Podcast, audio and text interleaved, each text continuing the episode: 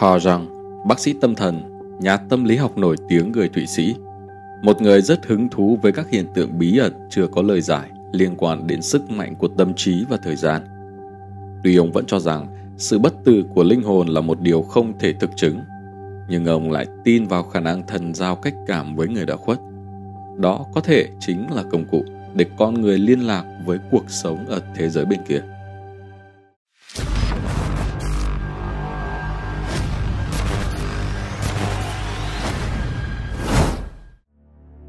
Ông đã sử dụng thuật ngữ đồng phương tương tính, hiểu nôm na là hiện tượng trùng hợp ngẫu nhiên để miêu tả những trường hợp như vậy. Rất nhiều những trường hợp này có liên quan đến giấc mơ hay linh cảm chẳng lành. Và ông đã dành phần lớn thời gian trong đời đi tìm câu trả lời cho những trải nghiệm này. Rằng không háo hức chia sẻ các trải nghiệm dị thường của bản thân ông. Ông không muốn làm giới khoa học thất vọng. Tuy nhiên trong cuốn tự truyện của mình, Rằng đã tiết lộ vài trải nghiệm kinh ngạc của bản thân. Ông tin rằng chúng ta có thể liên lạc với người chết chính nhờ những trải nghiệm này. Một đêm nọ, khi đang nằm trên giường hồi tưởng lại đám tang một người bạn vào ngày hôm trước, ông đột nhiên nhìn thấy một cảnh tượng. Ông nhìn thấy người bạn quá cố đứng bên giường và quan sát ông. Sau đó, người bạn đi đến cửa và vẫy tay bảo ông đi theo. Trong tâm trí, Giang đi theo người bạn xuống phố đến nhà ông ta. Sau đó, Giang được dẫn vào thư viện trong nhà. Người bạn trèo lên ghế đầu, chỉ tay vào cuốn sách thứ hai trong một bộ phim 5 tập. Giang nhận thấy cuốn sách được bọc da đỏ và nằm trên giá sách thứ hai. Sau đó, cảnh mộng kết thúc, người bạn quá cố biến mất. Sáng hôm sau, ông không thể ngừng nghĩ về cảnh tượng nhìn thấy trong tâm trí. Quá tò mò, ông quyết định ghé thăm nhà người bạn. Khi đến nhà, ông yêu cầu vợ người bạn quá cố cho phép đi tham quan thư viện của gia đình. Trước sự kinh ngạc của ông, toàn bộ khung cảnh thư viện trông giống hệt cảnh tượng vào đêm hôm trước. Ông nhìn các quyển sách và thấy cuốn thứ hai trong một bộ gồm 5 tập đặt trên giá thứ hai và được bọc da đỏ. Tất cả mọi thứ đều giống với điều mà ông đã nhìn thấy. Đây là một trải nghiệm vô cùng kỳ lạ. Đặc biệt vì Giang chưa từng đi vào thư viện của người bạn trước đây. Một dịp khác, khi Giang đang trên chuyến tàu trở về nhà, cảnh tượng ai đó bị đuối nước đột ngột hiện lên trong tâm trí ông. Hồi tưởng lại trải nghiệm trước, ông lo lắng đến độ không thể tập trung làm việc gì, kể cả đọc hay viết. Tất cả những gì ông có thể nghĩ là ai đó đang gặp nạn. Khi về nhà, một đứa cháu bảo ông rằng đứa cháu út của ông đã bị ngã xuống hồ và suýt chết đuối. May mắn thay, đứa trẻ này đã được người Anh tới cứu kịp. Điểm đáng kinh ngạc của trường hợp này là tai nạn xảy ra đúng lúc Giang nhìn thấy cảnh tượng ai đó đang đuối nước. Trong cuốn tự truyện, Giang cũng kể về một trường hợp thú vị xảy ra đêm hôm nọ khi ông ngủ một mình trong phòng trọ sau buổi lên lớp. Đột nhiên ông tỉnh giấc với một cảm giác rất kỳ lạ, rằng dường như ai đó đang ở trong phòng. Ông tin rằng ai đó đã mở cửa tiến vào phòng. Ông bật đèn để kiểm tra xem ai đang đứng ở đó, nhưng chẳng có ai. Không có ai ở trong phòng trừ mình ông. Ông tập trung hồi tưởng lại điều đã xảy ra. Ông nhớ rằng mình đã bị đánh thức bởi một cảm giác đau âm ỉ, như thể có thứ gì đó đánh vào trán và phần sau hộp sọ. Ngày hôm sau, Giang nhận được một bức điện tín Bức điện cho biết một bệnh nhân cũ của ông đã tự sát bằng súng. Viên đạn hiện nằm ở phần sau hộp sọ nạn nhân. Dường như ông đã phần nào cảm nhận được nỗi đau của bệnh nhân này vào lúc đó. Các trường hợp đồng phương tương tính này không chỉ xảy ra với Jean mà cả với bệnh nhân của ông. Trong cuốn Cấu trúc và động lực học tinh thần, Jean viết Một phụ nữ trẻ được tôi điều trị có một giấc mơ vào đúng thời điểm then chốt. Trong mơ, cô được tặng một con bọ hung bằng vàng khi nghe kể về giấc mơ này, tôi đang ngồi hướng lưng về phía cửa sổ đóng kín. Đột nhiên tôi nghe thấy một âm thanh đằng sau, một tiếng gõ nhẹ nhẹ. Tôi quay lại và nhìn thấy một con côn trùng bay va vào ô kính cửa sổ từ bên ngoài. Tôi mở cửa sổ và dùng tay bắt con côn trùng khi nó định bay vào bên trong.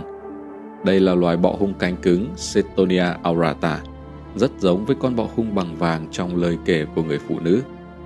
Điểm kỳ dị là con bộ hung này định bay vào một căn phòng tối, vốn hoàn toàn trái ngược với tập quán thông thường của loài này.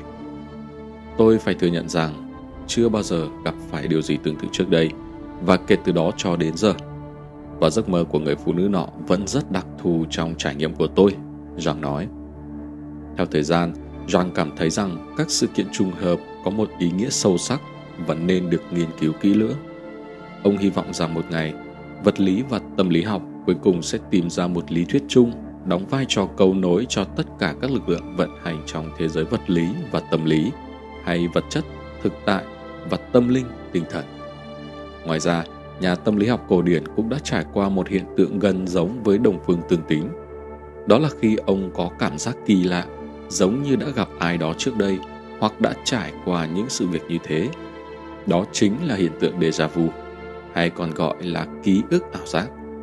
Các chuyên gia ước tính khoảng 2 phần 3 số người trong chúng ta đã có trải nghiệm cảm giác này ít nhất một lần. Thuật ngữ tiếng Pháp déjà vu dịch sang tiếng Anh là đã nhìn thấy, được đưa ra vào năm 1876 bởi nhà triết học và nhà nghiên cứu tâm thần người Pháp Emile Boirac.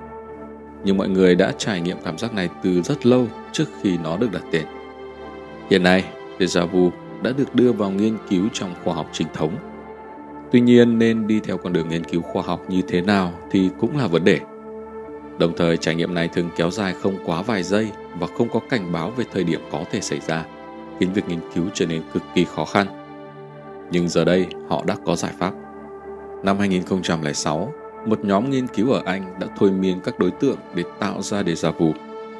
Anna Cleary, giáo sư tâm lý học nhận thức nổi tiếng và nhà nghiên cứu trí nhớ tại Đại học bang Colorado, đã có một ý tưởng với công nghệ cao hơn. Cô ấy đã sử dụng thực tế ảo để kích hoạt déjà vu. Clary đã quan sát các đối tượng qua một loạt các cảnh trong trò chơi điện tử Sims, được thiết kế cẩn thận để bố cục không gian của một cảnh này giống với cảnh khác, mặc dù hình ảnh thực tế khá khác nhau. Các đối tượng đã trải nghiệm hiện tượng này cho thấy rằng sự tương đồng về bố cục không gian giữa hai địa điểm có thể dẫn đến cảm giác quen thuộc giống như déjà vu ở một địa điểm mới lạ nhiều giả thuyết được đưa ra. Khi thực hiện nghiêm túc nghiên cứu déjà vu, rất nhiều giả thuyết bắt đầu xuất hiện về những gì diễn ra trong não bộ. Một giả thuyết cho rằng déjà vu là một vấn đề với trí nhớ. Đây sẽ là tình huống mà bạn đã trải qua một điều gì đó nhưng không thể nhớ lại nó một cách có ý thức. Khi bạn bắt gặp một cảnh tượng nào đó gần giống, bạn nhận ra sự quen thuộc nhưng không thể nhớ lại. Vì vậy, trong kịch bản tại căn hộ của người bạn, không gian có vẻ rất quen thuộc vì bạn đã từng ở trong một căn hộ rất giống trước đây. Bạn chỉ không nhớ nó. Trong trường hợp nghiên cứu của Query, chính sự tương đồng về không gian sẽ tạo ra cảm giác quen thuộc. Một giả thuyết phổ biến khác cho rằng déjà vu là do thời gian không khớp hoặc gián đoạn quá trình xử lý tình huống hiện tại đang diễn ra của bạn. Hãy tưởng tượng bạn đang đi bộ xuống phố và đi ngang qua một quán cà phê mới. Bạn đã liếc qua cửa hàng nhưng khoảng thời gian đó bạn nhận được một tin nhắn và nhìn đi chỗ khác. Vì vậy, bạn đã không ghi nhận thông tin đầy đủ. Thông tin đã được xử lý ở một số cấp độ, chỉ là không chi tiết. Khi bạn nhìn lên và nhìn thấy quán cà phê, bạn có cảm giác kỳ lạ mà bạn đã từng thấy nó trước đây, bởi vì bạn vừa làm, mặc dù bạn không còn nhớ gì về nó. Một giả thuyết khác cho rằng déjà vu là do co giật nhỏ. Những người bị chứng động kinh được biết là có trải nghiệm déjà vu thường xuyên hay những người không bị động kinh cũng do một số loại hoạt động tương tự như vậy gây ra. Có thể có nhiều lý do khác nhau, tất cả đều có thể giải thích đúng tại sao déjà vu có thể xảy ra, Clary nói. Mặc dù chưa ai xác định chính xác nguyên nhân gây ra déjà vu, nhưng thật tốt là khoa học cuối cùng đã nghiêm túc thực hiện các nghiên cứu về hiện tượng kỳ lạ này. Ngay tại phòng nghiên cứu của Clary cũng xem xét mối liên hệ giữa déjà vu và động kinh, cập nhật các kỹ thuật VR của họ và cố gắng tìm hiểu thêm về sự khác biệt của từng cá nhân trong trải nghiệm déjà vu. Dù déjà vu là gì, nhiều khả năng là một sự cố trong trí nhớ hay một sự cố trong ma trận. Bằng cách điều tra sự cố đó, các nhà nghiên cứu déjà vu có thể tìm hiểu thêm nhiều điều về cách mà bộ não xử lý ký ức. Tuy nhiên cũng có những con đường khoa học khác để nghiên cứu hiện tượng này, ví dụ như khoa học tâm linh, thần học, vân vân. Những nền khoa học tin tưởng vào luân hồi, tiền kiếp, văn hóa tiền sử. Khi khoa học hiện đại không thể giải thích được nhiều trường hợp, thường thì người ta sẽ đến với tâm linh để cố gắng tìm kiếm cách giải thích chúng. Bạn đã từng gặp những hiện tượng này hay chưa? Có cách lý giải hay điểm đặc biệt trong trải nghiệm của bạn hay không? Hãy chia sẻ cho chúng mình cùng biết trong phần bình luận. Xin chào và chúc mọi người một ngày vui vẻ.